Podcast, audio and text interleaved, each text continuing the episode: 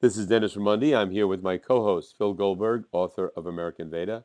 Our podcast, Spirit Matters, found at spiritmatterstalk.com.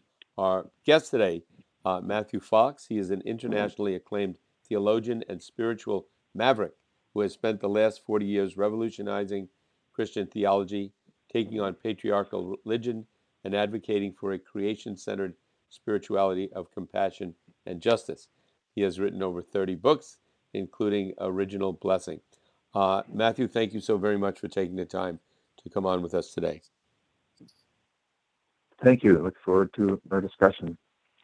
Uh, Matthew, uh, for the sake of the people who uh, are not familiar with you and your work, you've had this long and distinguished career um, that continues in an innovative way. Um, and but take us back to to um, a turning point when um, you were a young priest and um, ran into some difficulties with the with the church establishment and um, ended up breaking with the church. Could you tell us what precipitated that? What change in you led to it? Well, I don't think there was such a change in me. I was doing my work, which I was assigned by the Dominican Order, to which I belonged for 34 years before I was expelled by Cardinal Ratzinger, who was the Inquisitor General under Pope John Paul II. John Paul II brought the Inquisition back.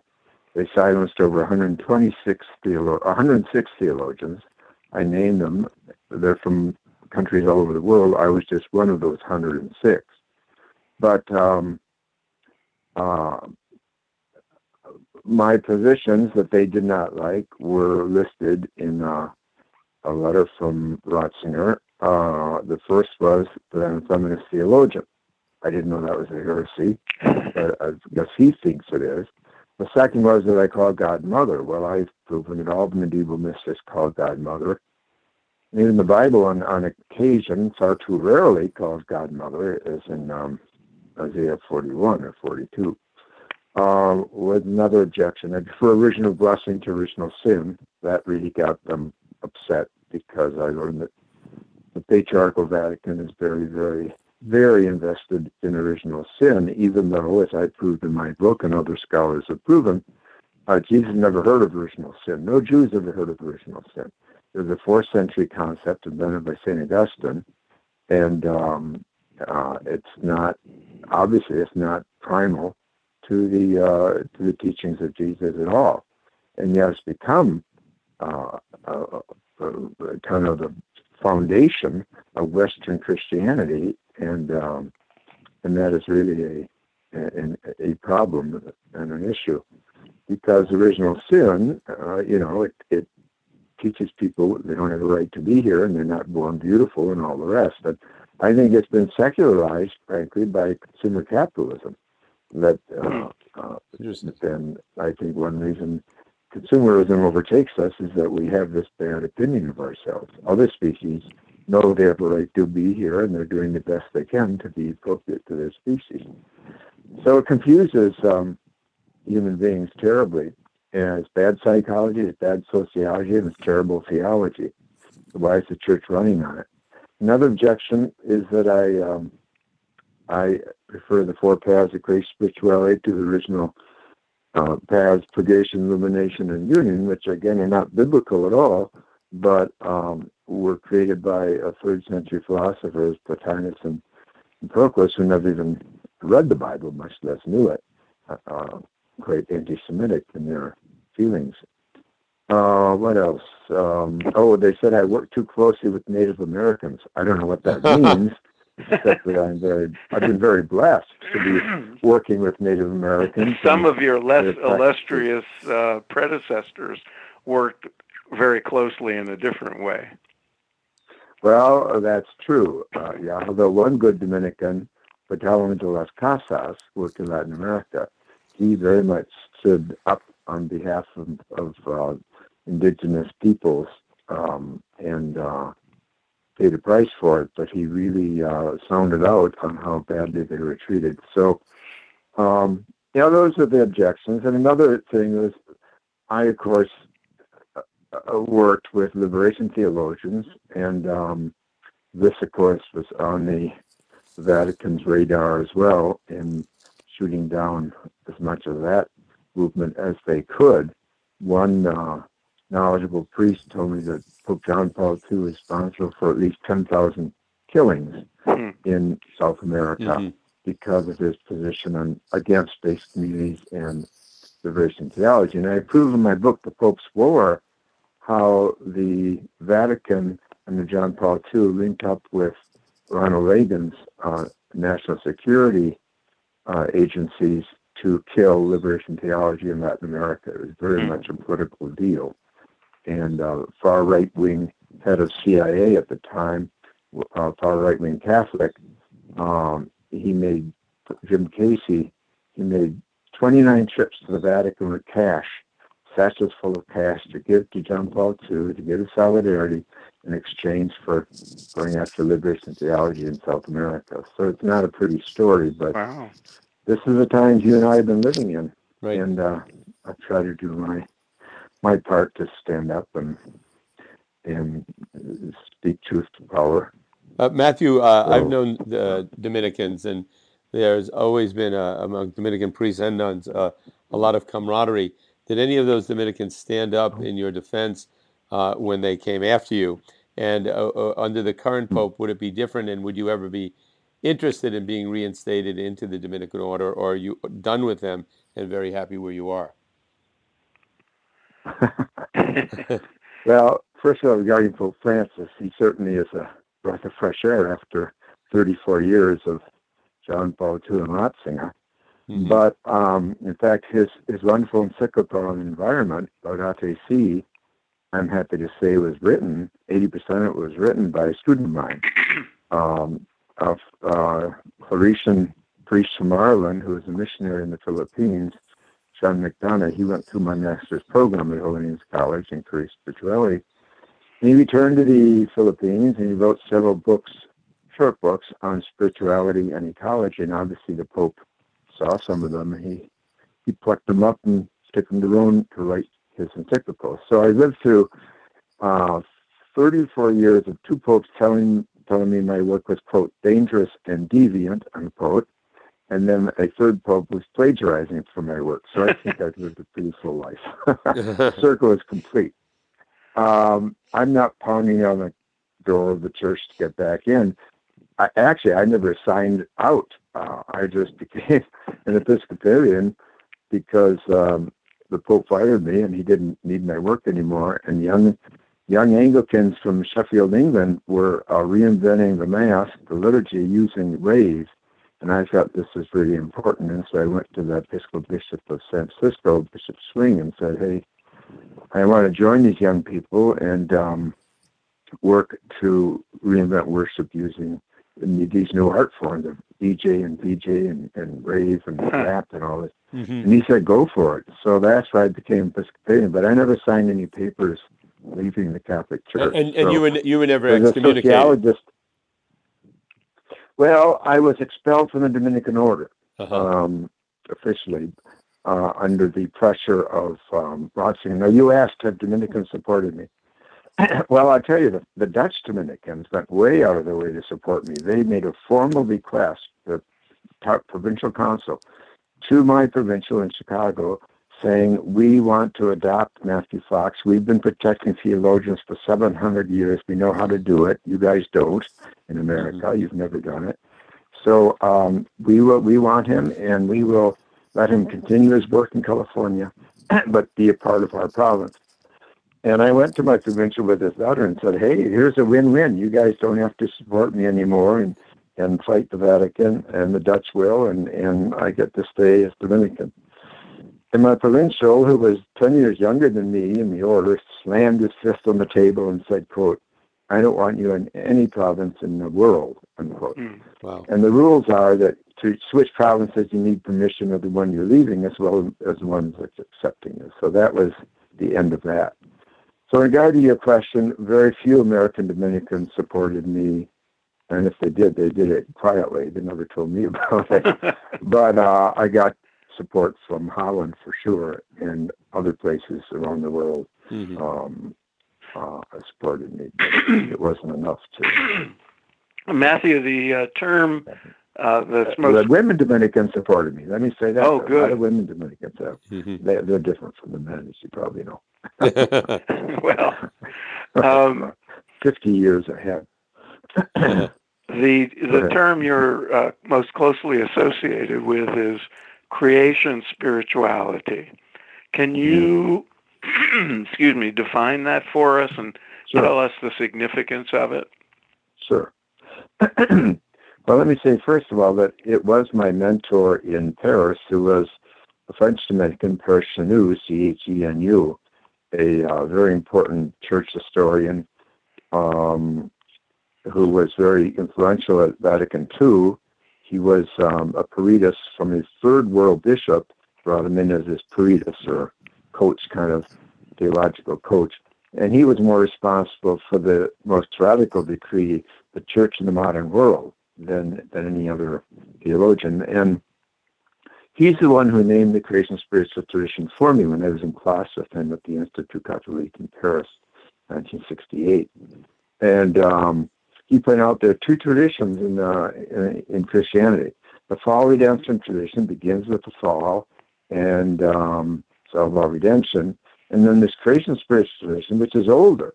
It's the oldest tradition in the Bible. Uh, the J source in the Hebrew Bible is creation centered. It's also the tradition of the prophets and certainly of the wisdom tradition in Israel. And all scholars today agree that the story of Jesus comes from the wisdom tradition. So this is a tradition of Jesus, who who found um, God in all of nature, not just in a book. And um, that's the basis of spirituality, creation, nature, uh, existence, the universe, the cosmos. This is sacred in itself.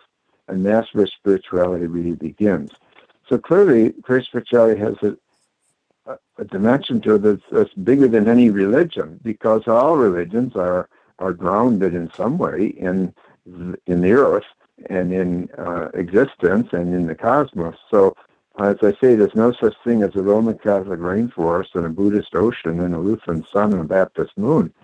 So, once religion resets itself in the context of nature and creation, uh, it, it learns a little humility. And um, the great mystics of the West that I've been recovering, like Hildegard of Bingen, Thomas Aquinas, Meister Eckhart, Julian Norwich, Nicholas Cusa, and of course Francis of Assisi, all of these were, na- were creation centered. Uh, they did not begin with sin.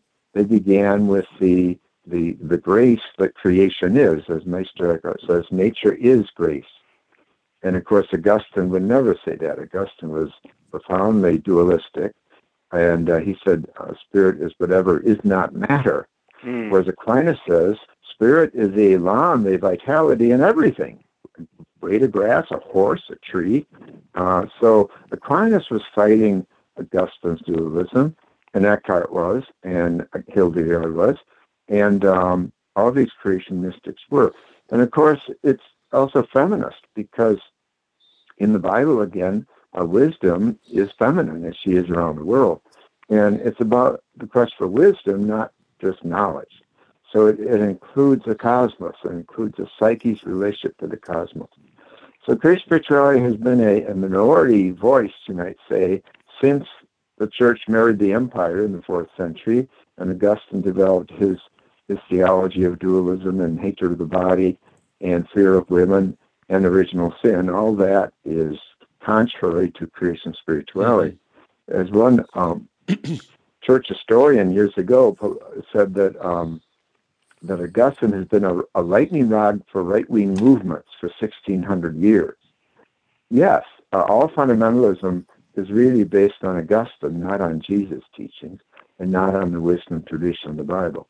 And they're very, they're very short-changed when it comes to the quest for justice, and um, and certainly they, they have very little to say about eco-justice today. In fact, they're part of the, the, the denial army uh, denying uh, climate change and everything else mm-hmm. because they and they render religion so introverted and so am I saved?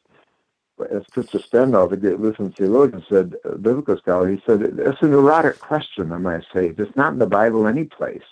it's an erotic question. Mm. And that's where a lot of right wing Christianity uh, it has its starting point. Interesting. uh, uh, Matthew, uh, one, one thing I read about you, I wanted to ask how, when I was a kid growing up Catholic, I was often very bored at uh, Catholic Mass. And, then I read about your techno cosmic mass, and I thought I really missed the boat. Uh, can I get back on? Can, can you tell us about that? Yeah, sure. Well, like I said, that that was it began in, in England with these young Anglicans, and it was interesting. Uh, Sheffield, England, is kind of the Youngstown, Ohio of England. It's kind of the capital of the Rust Belt. When all that was collapsing um, in the 80s, um, there, there was a lot of unemployment, of course, and when there's a lot of unemployment, there's a lot of alcoholism and, and abuse of children. So a lot of these young people were kicked out of their houses by their alcoholic fathers who were unemployed because of the collapse of the steel industry. And um, so they gathered together and rave was happening and they would meet regularly and to dance together and kind of create a community that way, um, a rave community. And then one of them, who was quite bright, said, well, this seems a lot like religion to me. Let me go to the local pastor. So he went to an Anglican church and said to the rector, hey, uh, can we bring our, our our celebrations to the church, to liturgy. And I said, "Oh, great, do it." So they did, and they were there like six months. And um, then the pastor came in one day and said, uh, "You have to leave now." And they said, "Why?" He said, "I'm getting too many complaints that there are too many young people in church." I think that's the last time that sentence has been uttered. exactly. in the West ever. So they left the church and they found a, a secular building downtown, a round building, and they had their masses. They call it the planetary mass. They had them there every week. And, you know, 600, 800 people would come. And they had this strong community of three or 400 young people who were putting it on every time. And they're really creating community. Well, make a long story short, they, they visited me in, in America at a conference I was doing. About six of them did gave me their story with a lot of newspaper clippings. And I was I just finished my book on the reinvention of work. Last chapter was on reinventing ritual. And the principles are laid down there, like bringing the body back and all this. These guys were doing. So I was excited. So I flew to Sheffield and checked it out. And then I said, how can I help you guys? And they said, well, if you're becoming an Episcopal priest, you could run interference because you get what we're doing. We're using your cosmic Christ theology anyway. So I thought about it. It was just the time that the Pope had fired me. So that's when I went to Bishop Swing and said, I want to do this, work with young people to reinvent worship. So the Cosmic Mass is, um, uh, it, it employs uh, VJs and DJs. It's dancing our prayers more than it is sitting and daring somebody to keep us awake. We've done over a hundred of these. Uh, we did one at Sounds True Festival two years ago for a thousand people from all traditions. There were rabbis there and Hindus and Jews and atheists one atheist came up afterwards and said that her whole life was changed by that experience. Mm-hmm. Wow. She said, "I'm such a fierce atheist. When I walked down the church, the street, and there was a church there, she says I crossed the street. I don't have to pass the church Wow. directly." But she said she pointed at her heart and said something happened to me during the grieving, and she pointed to her heart and said, uh, "By the time communion came along, I had to have some." She said, Hmm. "My whole life has changed from that." So it's been a very powerful ride uh, doing this, and we have an invitation now to do one in February at the Washington Cathedral, uh, the Wow. Episcopal Cathedral in Washington D.C. So we're excited about that. It will be kind of a more Well, visible presence. I'll have to get on your mailing list and uh, try to get to one one of these days. Great. What part of the country do you live in? I'm in Los Where Angeles. And I, I'm in oh, Los Iowa. Angeles. Okay. Oh, Iowa. You've heard of Well, it? what is, which is it, Iowa or Los Angeles? No, he, Phil's in Los Angeles and I'm in Iowa. We're uh, I see. Okay, we got two people on. I Yeah. get you. Okay. duality. Um, Yeah. I, I can one. recommend some places in L.A., so uh, that would Good. love Well, to we do did it. one at Agape once. Oh, you in- did. in That LA. would be one of my recommendations, right? Yeah. Sorry, Well, I we should do that. another one. We should do another one. We did it at one of their their annual conferences. It Yeah, a big, yeah, yeah. big hotel, but it was jointly sponsored. It was powerful. Afterwards, a young African American came up. I think he said he was 27. He said, "This would be worth committing one's life to." He said, Hmm. and it was a beautiful uh, statement. And I, I I failed to get his phone number. I don't know where he is. Well, That was years ago. um, uh, we'll have to we'll have to come to one one day. Um, Matthew, Yeah. in, your, in the uh, description of uh, creation spirituality, I'm reading one of the uh, principles you list mentions the term panentheism. Uh, Uh-huh. we've had we had someone on recently talking about pantheism, um, Oh. and we didn't make that distinction. But uh, we'd love to Uh-huh. hear what you have to say, and how does that fit into the um, sort of Western traditions uh, and Christianity specifically? Right. Well, um, pantheism is two Greek words. Everything is God. God is everything. Panentheism slips in a third Greek word that says in. So it is saying everything is in God, and God is in everything. So it allows for the transcendence of divinity. So it doesn't say that God is limited to what is, but God is present in what is, and what is is present in divinity. So panentheism is actually very orthodox, um, although most, um, uh, the majority, I'd say, of of, um, of Christian dogmatists don't know about it because it's a mystical way of seeing the world. But divinity is in all things, and, and really, Jesus is saying that when he says, "The kingdom or kingdom of God is uh, is among you and within you." Um, it's also present in many places in the scriptures, like in the book of Acts, that God is the one in whom we all live, move, and have our being. So, like atheism, uh, uh, panentheism, and like pantheism, panentheism rejects theism. That is to say, theism says we're here and God's up there someplace. The prayer is about getting God to come down here. We say no. Divinity is already here, which is what Jesus is saying. The kingdom of God is among you. It's already here. We got to get out of the way. That's what Eckhart says. We, he says God is at home. Uh, we're out for a walk. Eckhart. We've gone out for a walk. So we have to return home, and that's um, at the heart of it. But it's about our, our mystical experience. Now, a 13th century um, mystic, uh, Mechtilde Magdeburg, who was a Beguine, a member of the women's movement of the Middle Ages, she said, the day of my spiritual awakening was the day I saw and knew I saw all things in God and God in all things. Mm. That's panentheism. Mm-hmm. And it's, it's present. It's certainly present in those images from John's Gospel about Christ being in the vine and and uh, in the Father and the Father and us in the vine and so forth. So it's all kinds of ima- images in the Scripture about it. But I think it really helps to name it. As you say, it's not just theism, it's not pantheism, and it's not atheism, it's panentheism. And they can't burn you at the stake for it. That's really cool. uh, Matthew, growing up Catholic uh, and going to seminary, becoming a priest, that's a huge commitment and uh, probably a lot of decisions along the way. And, and obviously, you're very progressive and you were thinking beyond the, the doctrine of the church. Uh, were you always like that? And were there mentors? Were there priests, nuns, uh, re- religious people, non religious people that had a big influence in you as you were growing up and as you were be- in your early days becoming a priest? But when I was a junior in high school, between my junior and senior year, I read um, Tolstoy's War and Peace. Mhm. And I told a friend it blew my soul wide open, and it did. And um, I wanted to explore what happened to me. Now, of course, I have language for it. It was a mystical experience. All I knew at the time was it blew my soul wide Uh-huh. open, and I wanted to explore it. And that was really a lot to do with my becoming a, a Dominican. I was on a search to find out what a spiritual experience is and and what it's all about. Uh, now, I attended a public high school. My closest friends were Protestant or atheist or Jewish, and we would have these regular debates about life and philosophy.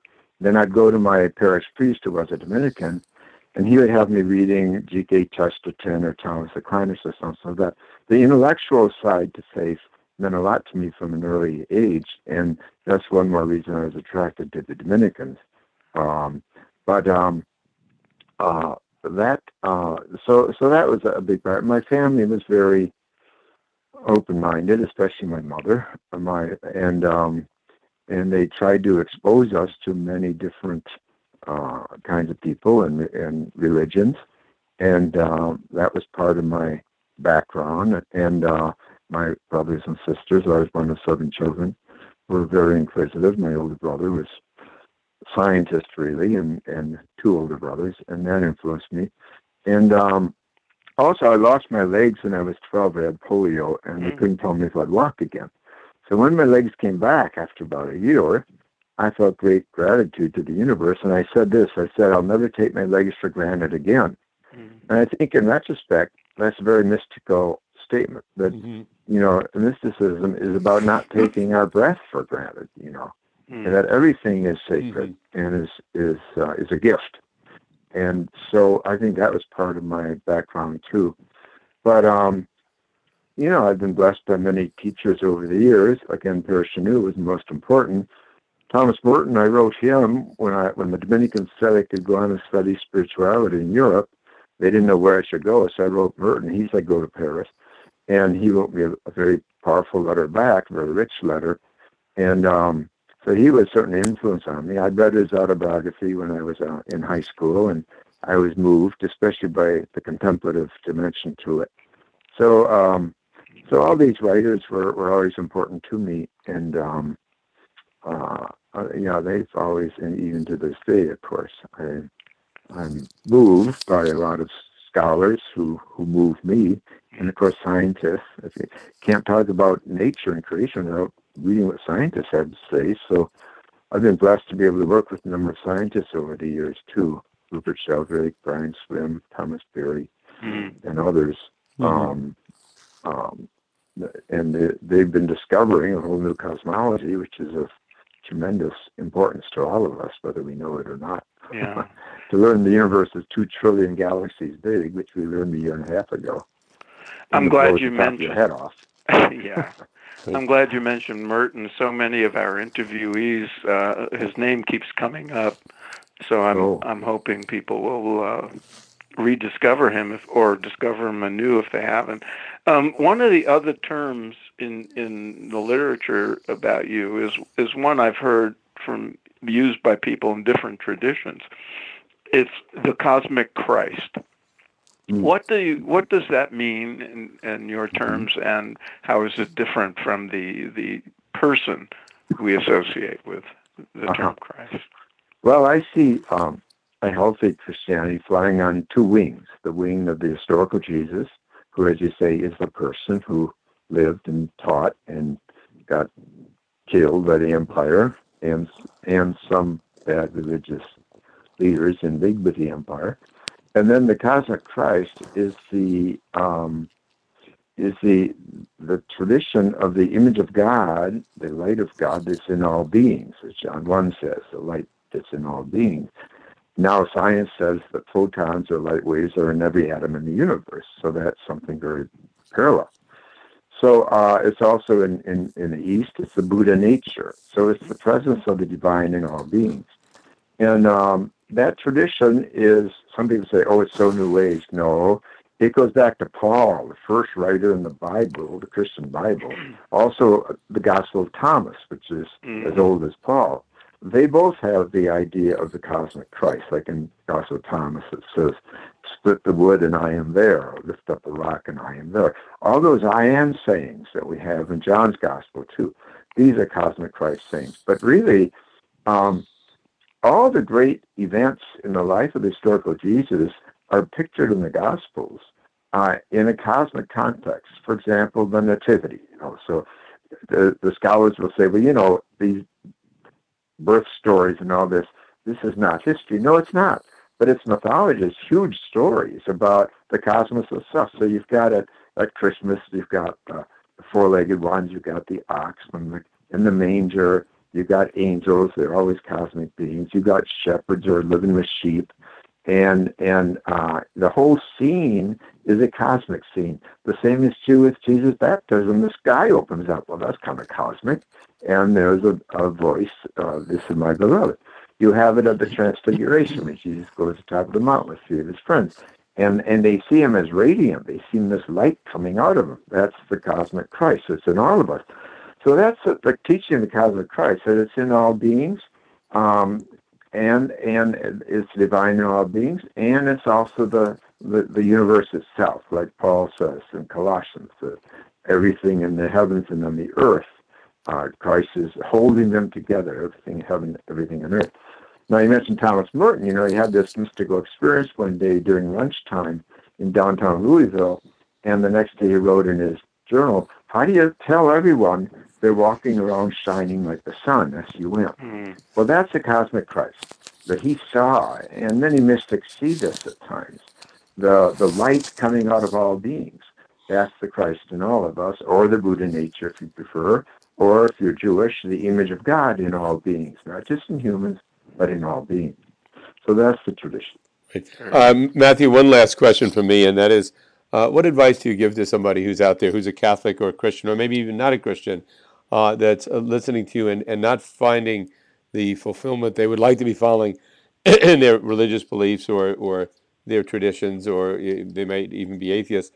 Uh, what advice, what what you recommend to them to find that uh, that that deeper meaning in life and, and that more cosmic religion?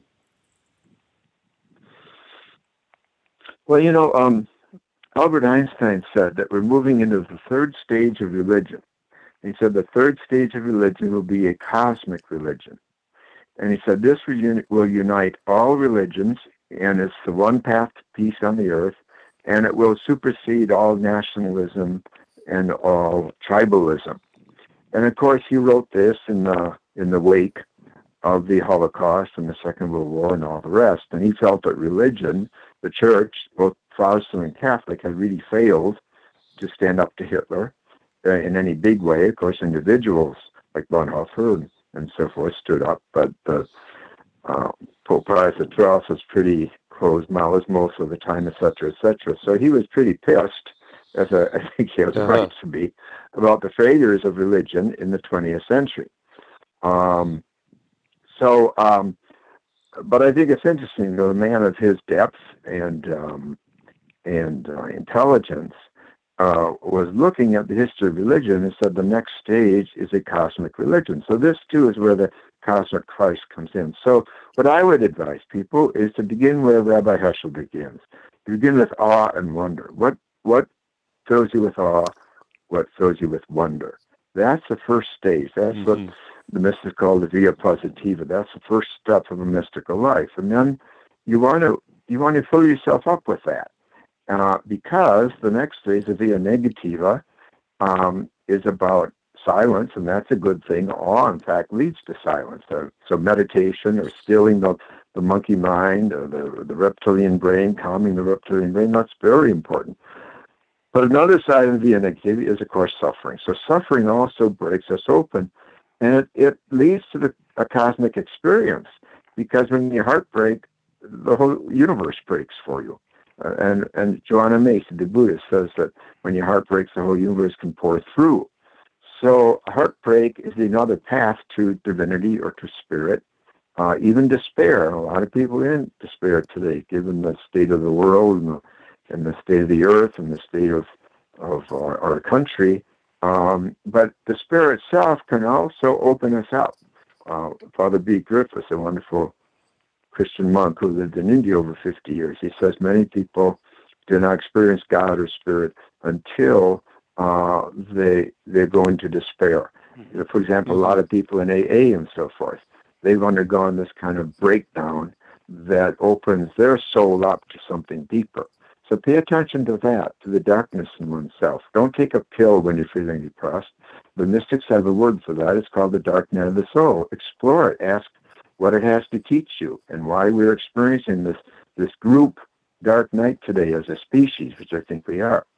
Then the third path of spirituality is creativity, the via creativa, and that's many people will talk about how they feel um, carried along by spirit when they're in a creative state.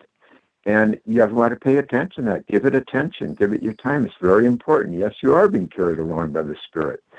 Thomas Aquinas says that the same spirit that hovered over creation at the beginning hovers over the mind of the artist at work. So creativity is still going on. We're co-creating the spirit. Then the fourth path uh, or experience of the spiritual journey is the real transformative of compassion and justice. So our work for justice, for equal justice, for example, today, for any kind of justice, standing up to, to power, uh, speaking truth to power, uh, and paying the price, this is also an experience of the divine because in our tradition, justice is God. God is compassion. So, and, and, and we're not alone. Uh, the Dalai Lama says we can do away with all religion, but we can't do away with compassion. Compassion is my religion. So that the work we do on behalf of compassion and justice, that is um, is being is working with the the divine forces as well. So I think people have these experiences. We call them the four paths of free spirituality. They have these experiences uh, when they go deep, and so they should be named for what they are. And um, whether you attach the word God to it, God, the word God, of course, has a lot carries a lot of baggage with it. I mean, the whole right wing has been exploiting this word, word and defaming it for, for decades in our country. And so, you know, we have to step away. Meister Eckhart, the great mystic, says, um, I pray God to rid me of God. It's a wonderful line. Uh-huh. Yeah. So that puts me in the room with a lot of atheists. Yeah. I'm happy with that. Very good. Um, we really appreciate your coming on. We don't have much time. I want to call people's attention to the uh, Fox Institute for Creation Spirituality, which um, they can learn about online. And I was going to ask you to really briefly, because we have to leave, um, to define the Order of the Sacred Earth. Oh, yeah, this is um, my most recent project. I'm working with two young people, a 28 year old woman, a 33 year old man. Um, and we're starting a new order called the Order of the Sacred Earth that will not belong to any particular religious tradition, but it will not turn us back on it. We, we hope people will join from um, Judaism, Christianity, Buddhism, Hinduism, the goddess religion, native religions, whatever, Islam, and join us because it's about taking a vow, one vow we'd all take, and that is I promise to be the best lover of Mother Earth and the best defender of Mother Earth that I can be. That's the one vow that will bind us together. We're having our first vows on, on winter solstice, December 21st, at a Buddhist center, um, Sacred Spring in Berkeley, and they could go online and learn more about this. Uh, it's going to be live streamed, so they could do it, participate from other parts of the country. And we put out a book. Oh, it's not formally out. The formal book comes out in the spring, but we put out a first version at this time that you can get for our organization. But I think it's time, you know, the time's running out for our species. We don't have time for a new religion or for a new church. But for an order, yes, orders are much more flexible than religions. And this is the first order, perhaps, that's, that's consciously uh, ecumenical, deeply ecumenical. You don't have to belong to any religion. Atheists are welcome too if you agree on this vow and the, and the values involved in it. So we hope that this will be a community and a movement that charges people and gathers people and what I call intergenerational wisdom that's needed today. So I'm an old guy, I'm in my 70s. These people are young in their 20s and 30s. Let's start working together and bring the wisdom alive and the action that has to flow from it. So that's what the Order of the Sacred Earth is about. Great. And, we'll um, make Great. sure we post this before December 21st. Terrific. Please do. Please Okay. do. Thank, thank, you. thank you so much. Yeah. Uh, very, very interesting stuff. Uh, fascinating. And, and I really look Thank forward. you. I'm going to find myself to one of these techno cosmic masses because I've been through all the other masses, Terrific. and uh, this sounds like one I'd, I'd really enjoy. So thank you so much. Uh, I'm going to get you to LA. So uh, thank you very much. It's been an honor to talk to you, and I hope our paths you, cross Phil. in I person. enjoyed your good questions, and I'm glad you have a program like this. These Great. programs are, are important. All Good. best. All the best. I know.